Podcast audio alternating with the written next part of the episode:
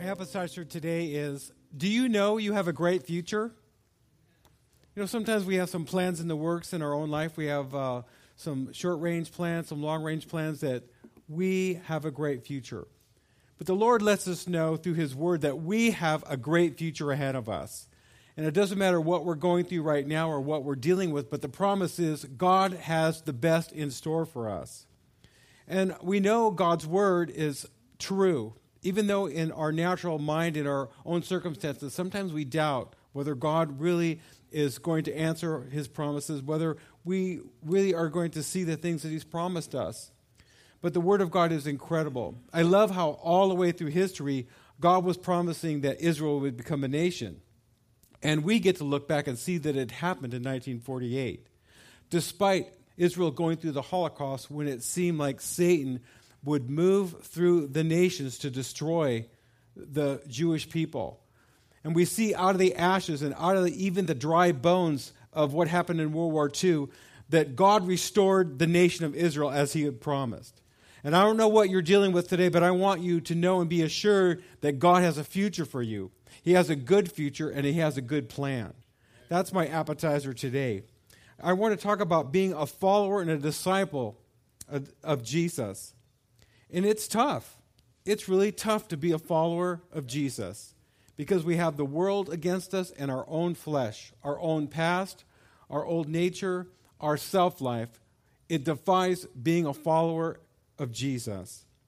In Revelations 21 1 through 4, John the Apostle wrote us Then I saw a new heaven and a new earth, for the first heaven and the first earth had passed away you know, I think of the things that distract us or the things that hold our attention or the hobbies and things that we get involved with. I remember when I was a kid, you might want to laugh, it was stamp collecting.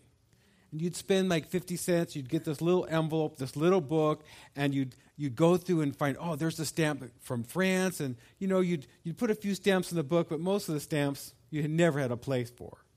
Then I remember going through that season of uh, putting models together, model cars, model trucks, you know, painting them, and that would really was fun. And I, I noticed my son when he was little, it was the Pogs, you know, the little milk tops, and then he moved from Pogs to the basketball cards, and then it was video games. There are things, if we look back in our life, there are things that hold our interest for a time in a season. And then something usually changes that and we come into some new things. A lot of distractions in this life today want to keep us from moving ahead in God and kind of giving up our interest today to keep a focus on God and to do the things that He's wanting us to do. And so that is something we're always dealing with. You know, the, the self interest, the things that take away our time, the things that keep us from growing in the Lord. But it's interesting in that verse that he says, A new heaven and a new earth the, the old heaven and the first earth has passed away. I was talking to some, uh, some Christians this week, and I happened to ask them, you know, what's going on in your life? Are you involved? They said, oh, yeah, I'm part of this church. And I go, how is that? Well, I don't really go anymore. Why not? Well, you know, the pastor speaks good, but it's just, I just don't seem to get connected. I don't seem to get, it doesn't grab me, you know, and I was talking to them, and they have all these other interests going on. And I, I know we're influenced by our society. We're influenced by the things that are going on currently in our culture, by the things that each generation is experiencing and kind of being drawn into. And like we give ourselves to these bents, to these interests, to these hobbies. And what he is saying in Revelation, what God is promising, is that all these things are going to pass away. But what God is going to offer us is going to be so exciting. It's going to be so satisfying. It's going to so grab us in those places that we are vulnerable as people, how God has created us to get interested in things and to give ourselves to things that in the heavenlies, in that next life, when the new heavens come, that God is going to be able to pique your interest. And so I think all of us, if we gave some time, we could think of things that we were interested in and we gave our time and money to, and now they've kind of passed away. I used to keep up on my vehicles, my truck. Man, if I dented that truck, I had that fixed in 1991. I, I got, I was recovering from an accident that someone had hit me, and it took me two years to work on it and finally get it painted. And in 1991 was the last time I did any body work on my truck. I don't really have interest to do that anymore. What happens? You know, things change, seasons change, our, our desires change. But as we put God first, we are getting ready for that new Jerusalem. We're getting for this old life to pass away and to go and have this expectancy of an eternity with God. And what kind of things is He going to do to keep us so excited and so thrilled that we're going to live forever and ever and ever and ever and never be unhappy, never be depressed, always have this excitement and joy and this expectation that something kind of is unfolding all the time. So he says uh, in verse um, verses one through four, and so the first earth had passed away, and there was no longer any sea. How many like to go and drive over to the coast? I mean, I just went last week with Dory last week and just you know looked at the water. Awesome. It's going to all pass away. What is going to be replaced? What is he going to do that's going to capture our eye and capture our attention and get us caught up in the beauty of what God has created for eternity? He goes on in verse 2 I saw the holy city, the new Jerusalem, coming down out of heaven from God, prepared as a bride, beautifully dressed for her husband. You know, the awe that we're going to have in seeing the new Jerusalem. I believe it's part city, but it's part also the body of Christ, the, the, the manifested, beautified, glorified, holy body of Christ is part of that that, that city, the beauty of the city, of us being compacted together. I'm so glad Brian sang that song, uh, We Are One in the Spirit, because that's kind of what he's doing. He's compressing us, he's working on us inside, he, he's working on us together. We're part of that beautification process as he's making the bride of Christ, that city, the New Jerusalem. How many of us can remember, those of us had the, the privilege of being married, of us men waiting for our bride as she comes, and man, like, you are you go to tears in the emotion of seeing your bride come. Those of you who have been brides know what it's like to uh, have that awe from that person you're going to get married as they behold you in your beauty. That's what Jesus is. That's what God is as he looks at us and what he's doing to prepare us. An untouchable God clearly connected to people. And I heard a loud voice from the throne saying, Look, God's dwelling place is now among the people, and he will dwell with them. They will be his people, and God himself w- with them, and will be their God. You know, we have the Holy Spirit since we've asked Jesus Christ to come into our life. He, he's dwelling inside of us. In the Old Testament, talks about, you know, Moses being allowed just to see the outer glory as God passed by. But this is telling us that someday we are going to see God we're going to be in that state, holy, in our resurrected bodies, and we are going to behold God. Can you imagine the overwhelming feelings and emotions? I know we have glimpses and we have times where our, our emotions feel the presence of God. And in those holy moments, we are like, oh my, I don't need anything else.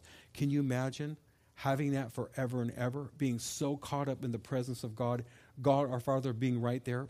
I don't think we can even imagine what it's going to be like. But that's his promise that our dwelling is going to be with Him. We're going to see Him. God promises that He will take away sorrow, pain, crying, all caused by death and loss. Verse 4 says, He will wipe every tear from our eyes. Can you imagine some of the bitterest moments that you've had? Can you imagine some of the bitterest tears that you've cried? Maybe right now you're in that season. Maybe now you're in such pain you can't even cry there's going to be a moment where God is going to wipe past everything that has touched us, every place death has touched us, every place we've been destroyed by sorrow and grief. That moment, I think, is going to be so incredible for us that He's going to lift something that we've known, and we've known the effect on this earth since Cain killed Abel. God will provide new interests in Revelation 21 5. And he, God, who is seated on the throne, said, See, I make all things new. That again is the promise of giving us incredible interests. They're going to captivate our heart, our mind, our will, and emotion. And we're going to be caught up in the worship of our God, but in doing things that we don't even understand that we're going to be doing. In Hebrews 10:36, for you have need of patience that after you have done the will of God, you might receive the promise. the promise of being citizens of that new kingdom, of that life that's going to be perfect, of having all sorrow and pain taken away. That new creation of new interests, interests that are going to be greater than anything we've experienced thus far on this earth. We're going to know a level of satisfaction that we've never known, that sometimes we hope to. You know, even when we've achieved things and seen the work of our labors and uh, maybe done things with our hands and created things, and we have that feeling of just satisfaction. But then how we go through times where everything seems boring. The new things that we've acquired no longer have satisfaction, and we, we're in that place of dissatisfaction. There's nothing about nothing like about the promise of knowing that we are going to be satisfied because of what God is going to bring to us. We could ask the question what does my life of sacrifice as a disciple follower do for me?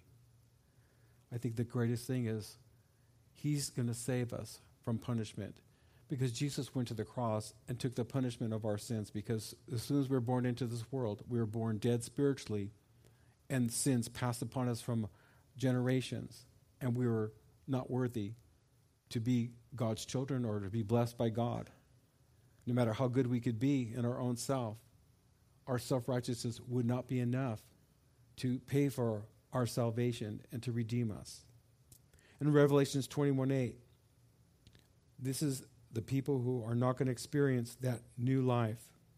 But as for cowards and those lacking character, and the contemptible, and those lacking in courage, and the cowardly submissive, and as for the unbelieving and the faithless, and as for the depraved and the defiled, with the things that disgust God, and as for murderers, and the lewd, and adulterous, and practitioners of magic arts, and the idolaters, those who give supreme devotion to anyone and to anything other than God, and all liars, those who knowingly convey untruth by the word of deed, all of these shall have their part in the lake that blazes with fire and brimstone. This is the second death. Wow. I think just reading that, I want Jesus and whatever he has for me. I don't want to suffer because I didn't go receive the forgiveness of my sins and the hope of an incredible eternity with God and to receive the love of a Father, the love of our Heavenly Father that cannot be matched by any other kind of thing or any other kind of love.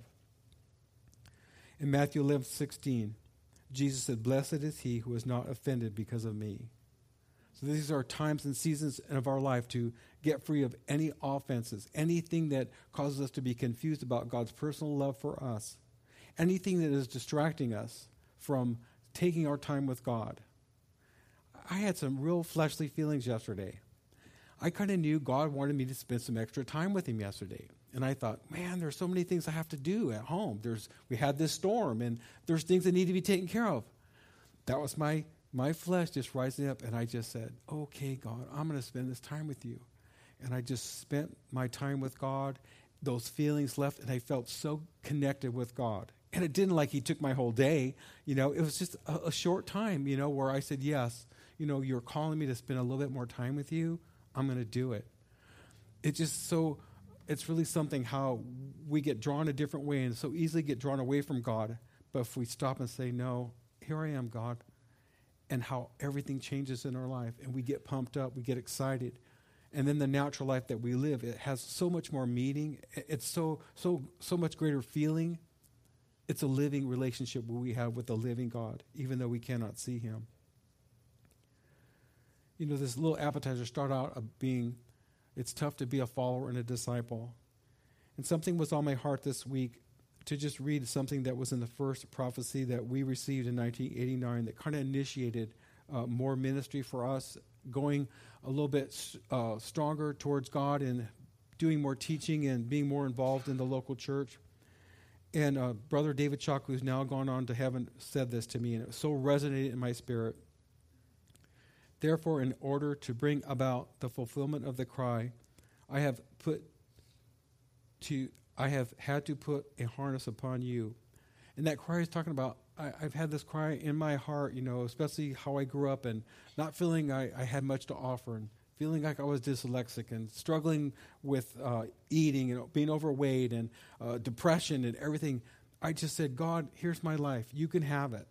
You know, and there was this cry that the Holy Spirit put in my heart, a cry, a cry to be used by God.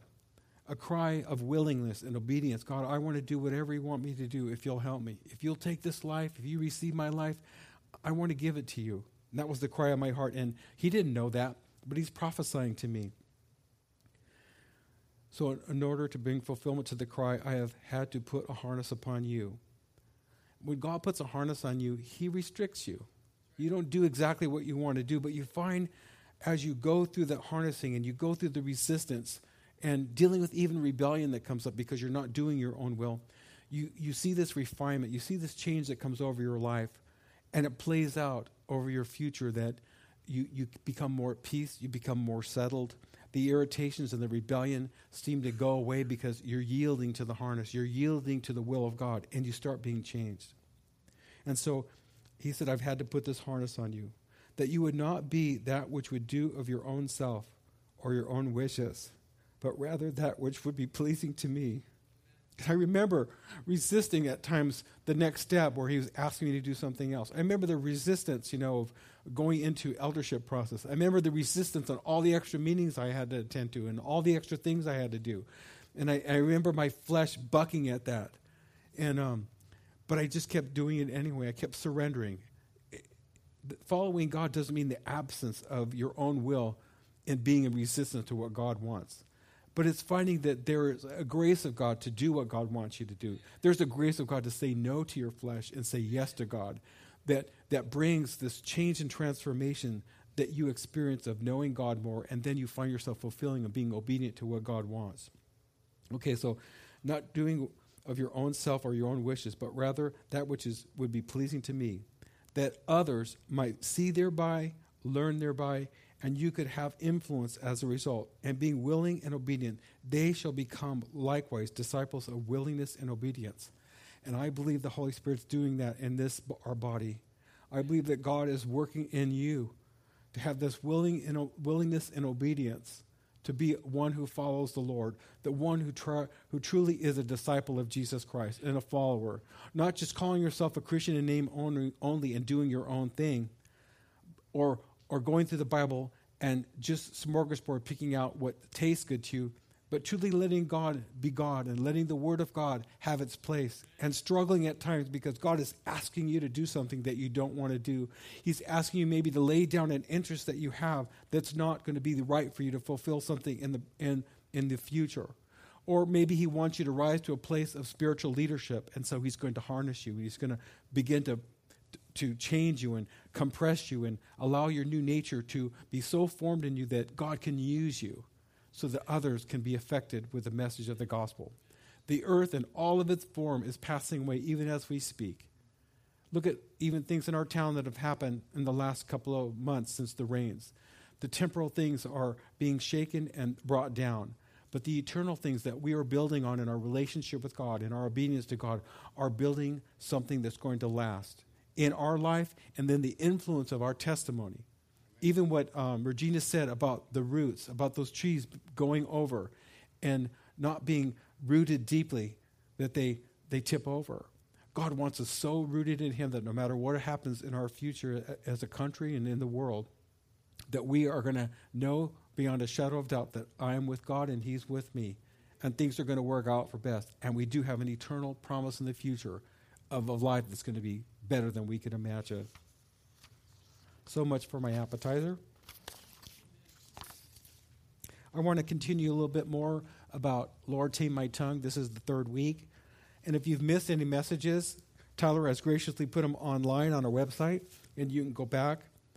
Every week, the last two weeks, I put in a little thing. You can kind of do some self examination in your bulletin. I kind of changed it this week and added some different questions, and I'm hoping these will help you address the areas that you've been speaking and uh, maybe things you've been involved with, maybe whether it's slander or gossip, and just to, to really uh, change your tongue. In uh, our first week, this was our key verse, Proverbs 18:21. Death and life are in the power of the tongue, and those who love it will eat its fruit. And it's that whole thing of bringing our tongue back to the place where we are speaking words of life. And like I've said over the last couple of weeks, the body of Christ has been so compromised and not operating its power because of the compromise in our words. And if our words are negative, then it's hard to have a positive bring any of God's power to bear. But as we start reining in our tongue and watch the words that we're saying and watching if we're slandering our, our brothers and sisters, we start allowing ourselves to speak the word of God in power. And we begin to see the life that the word of God brings as we're speaking it you know, for good. We have this scripture, James 3 5 through 6. The tongue is a small part of the body, but it makes great boasts. How many times have we caught ourselves saying something and we thought, like, man, that was not good at all? You know, that's part of our old nature that our tongue is so used to responding to our old nature and saying things that we wish we never would say. The tongue uh, also is a fire, a world of evil among the parts of the body. It corrupts the whole body, sets the whole course of one's life on fire, and itself set on fire by hell. Sometimes when we begin to talk, we recognize and notices how a little thing starts getting bigger and bigger because we're feeding it with words, and words are like throwing gasoline on uh, on attention, on, on an anger, or on something that we're upset about. And before we know it, this thing feels huge. How many could admit that's happened? Your words have just got this big fire going. You realize, oh my, how am I going to put this thing out? I also uh, talked about um, Mark 16, 17. Jesus told disciples, These signs will follow those who believe in my name. They will cast out devils, they will speak with new tongues. And I talked about from the aspect where the Holy Spirit's so in us that it brings the power of life through our words, that we uh, really choose our words wisely and we speak into people encouraging them also in, in and around people who maybe aren't saved.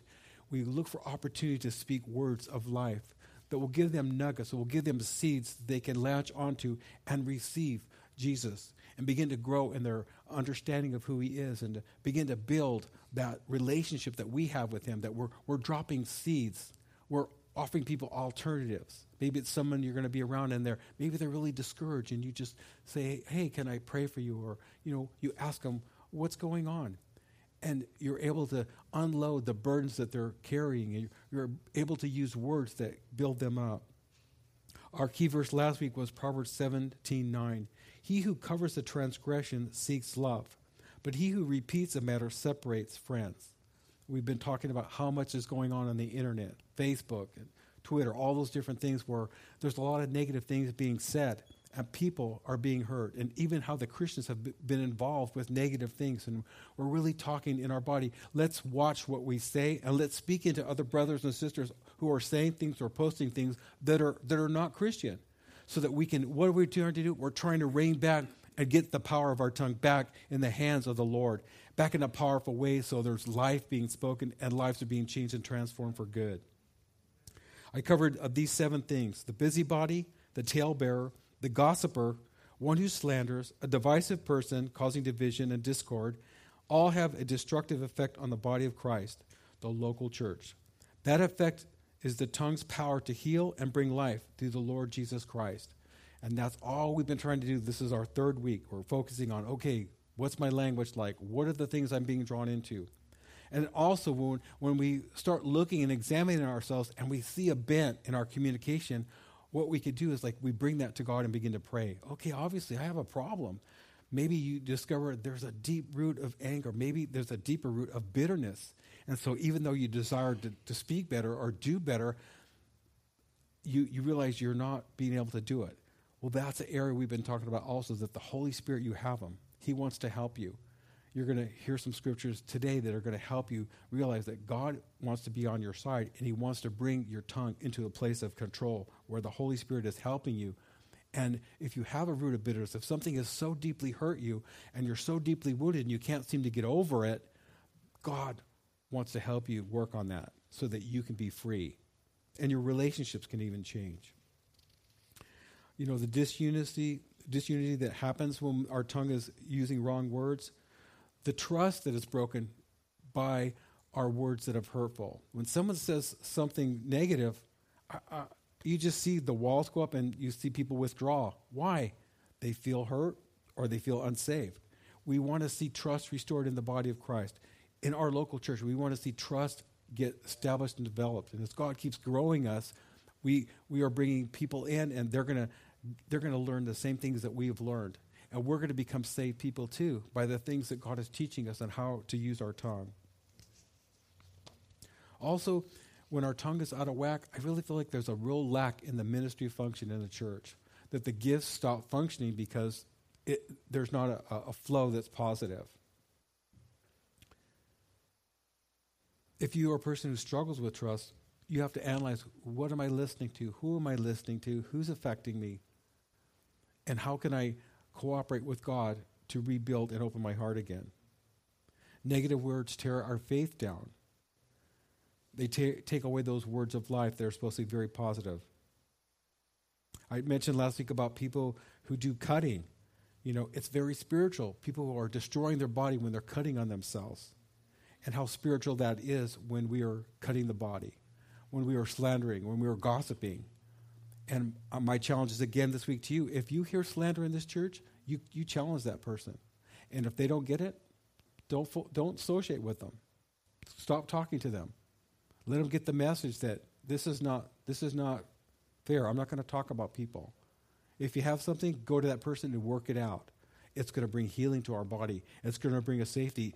We see in the news, we see in the world, it is not safe out there, and people are all just constantly stirred up. They don't even want to listen to the news. It's negative. We have the answers. We have the power of God. We are going to be the difference. As the world gets darker, as Antichrist comes on the scene, we are going to hold the worlds of light. And they may crucify us for that. They may, you know, put us into a place of persecution, but we're going to have the grace to stand. But it starts now. It starts now that we watch our words and we watch what we do. In James 3:10, out of the same mouth come praise and cursing, my brothers and sisters. This should not be. I want to start a new today conversation. The definition of conversation exchange of ideas by spoken words, talk, chat, gossip between two or more people.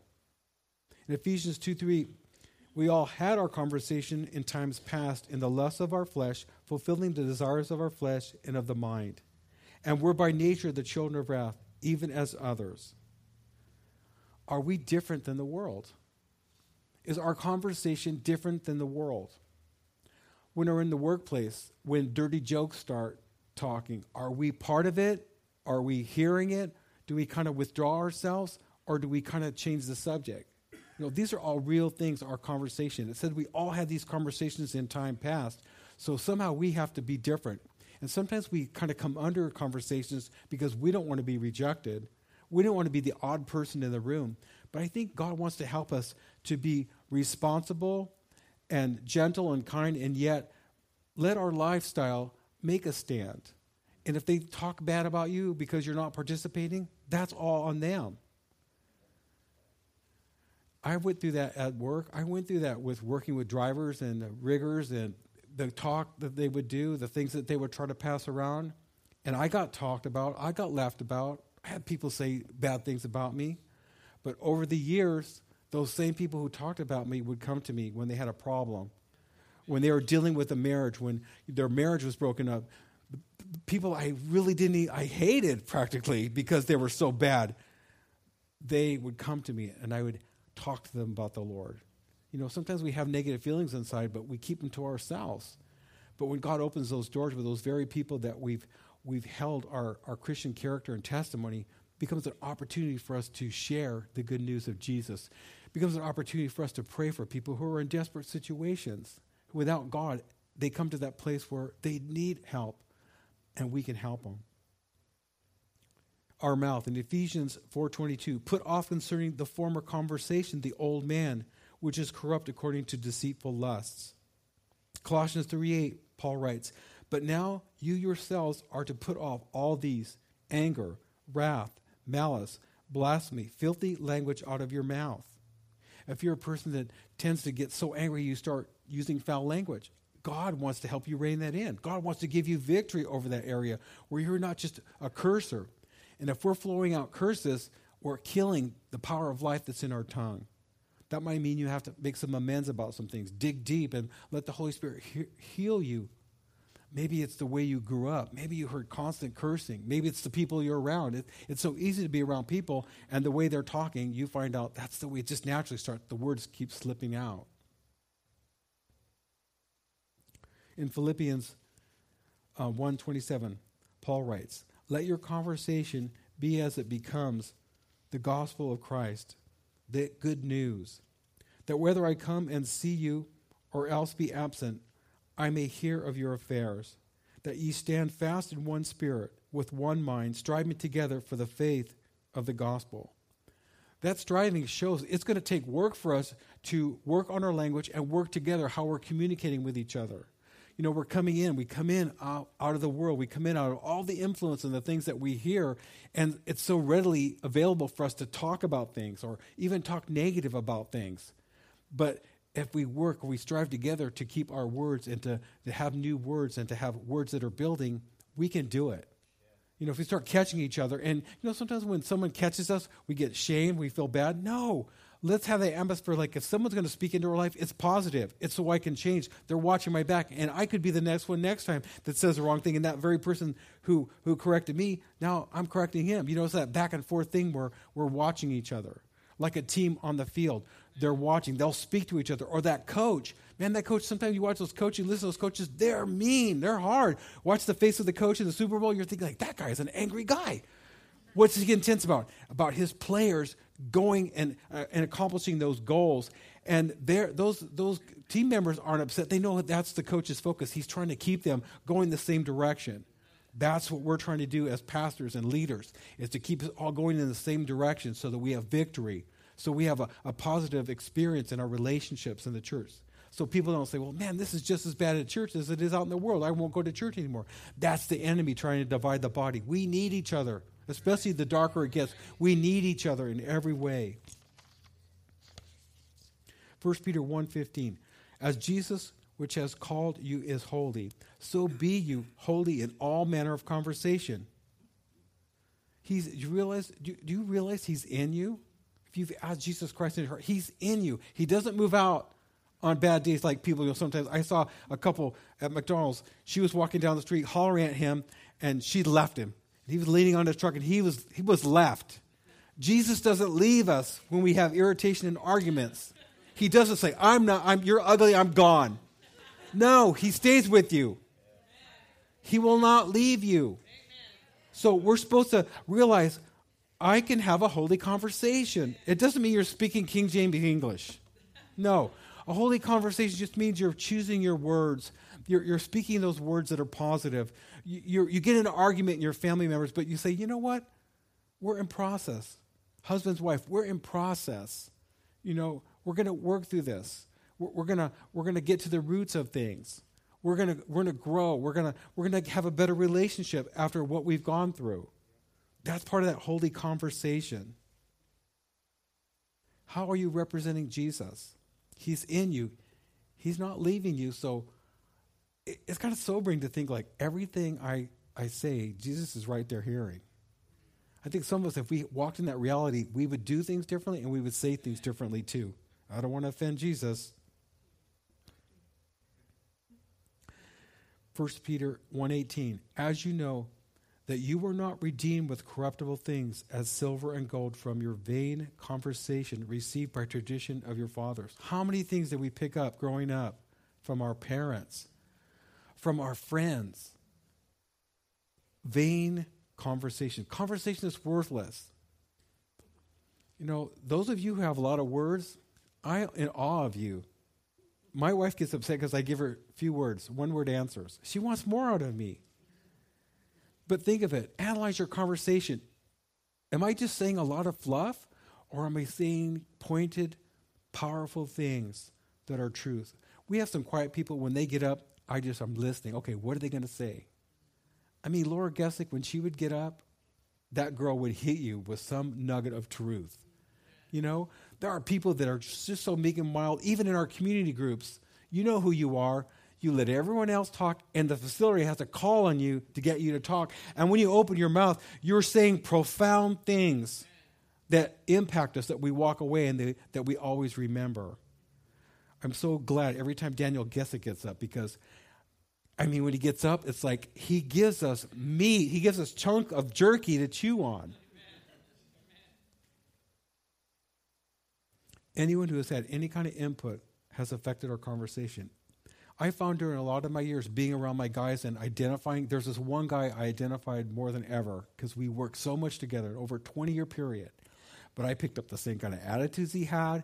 I looked at the bosses like he had, and God had to start dealing with me. Yeah, you have this friend, and you're, you're you're trying to reach out and save them so you're but slowly who you're around you start talking just like them you just start just start even having the same attitudes and i thought wow and i had worked with this guy probably 10 years and i said I, god started just showing me the attitudes i picked up and i started having, having to repent and there was a season he got stronger and stronger against our bosses and everything I just, it was by God's grace, I kind of separated from him. I did my thing. And whenever I had a chance, I, I would say, you know what? He's the boss. We, we got to do, we got to do what he wants. You know, we have to do, he's our boss. Whether he's right or not, we're getting paid. And for us to, to take our positions like that, God honors that. God honors us of being and ordering our conversation just in the right way. Uh, 1 Peter 2.12 have your conversation honest among the non Christian, that whereas they speak against you as evildoers, they may by your good works, which they shall behold, glorify God in the day of his visitation. 2 Peter 3:11 Seeing then that all these things shall be dissolved the world as we see it and those who scoff at the Bible what manner of persons ought you to be in all holy conversation and godliness. This thing's going to pass away. Everything that we like, everything that we love is going to pass away. So let's order our conversation right. Let's be in that, uh, be forward in our living, uh, be progressively looking how we should live and act, and get our conversation in right now because the world is passing away. Our key verse for today is Psalms 50 23. To him that orders his conversation aright will I show the salvation of God. That's pretty powerful. Ordering my, my conversation so that God can keep working that salvation process in my life. In Matthew 12 36, Jesus said, I say to you that for every idle word that men speak, they will give account of it in the day of judgment. For by your words you will be justified, and by your words you will be condemned. That is a heavy scripture. If you wrote that down on a three by five card, printed it on your phone in your notes section, and you looked at it a couple of times a day, we might not be speaking for a while. Think of it. Someday we're going to stand before God and we are going to give account for every idle word we said.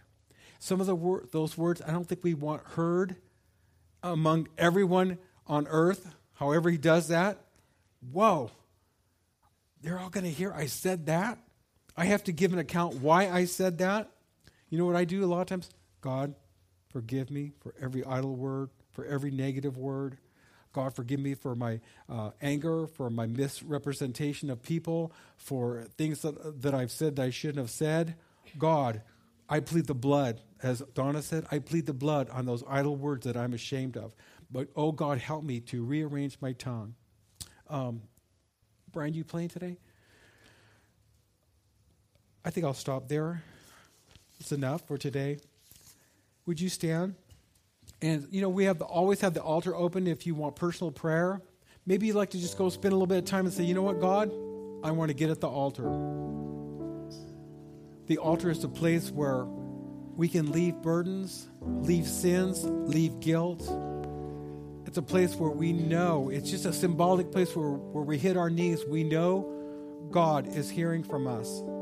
And we can say things to God that kind of just leave things. And it's a place when we get up, we can believe, you know, I left something there, and I'm going to go out in faith, knowing that I am covered and I'm asking God to help me. So, whatever you need to do, the altars are open. And hope you guys have a great day.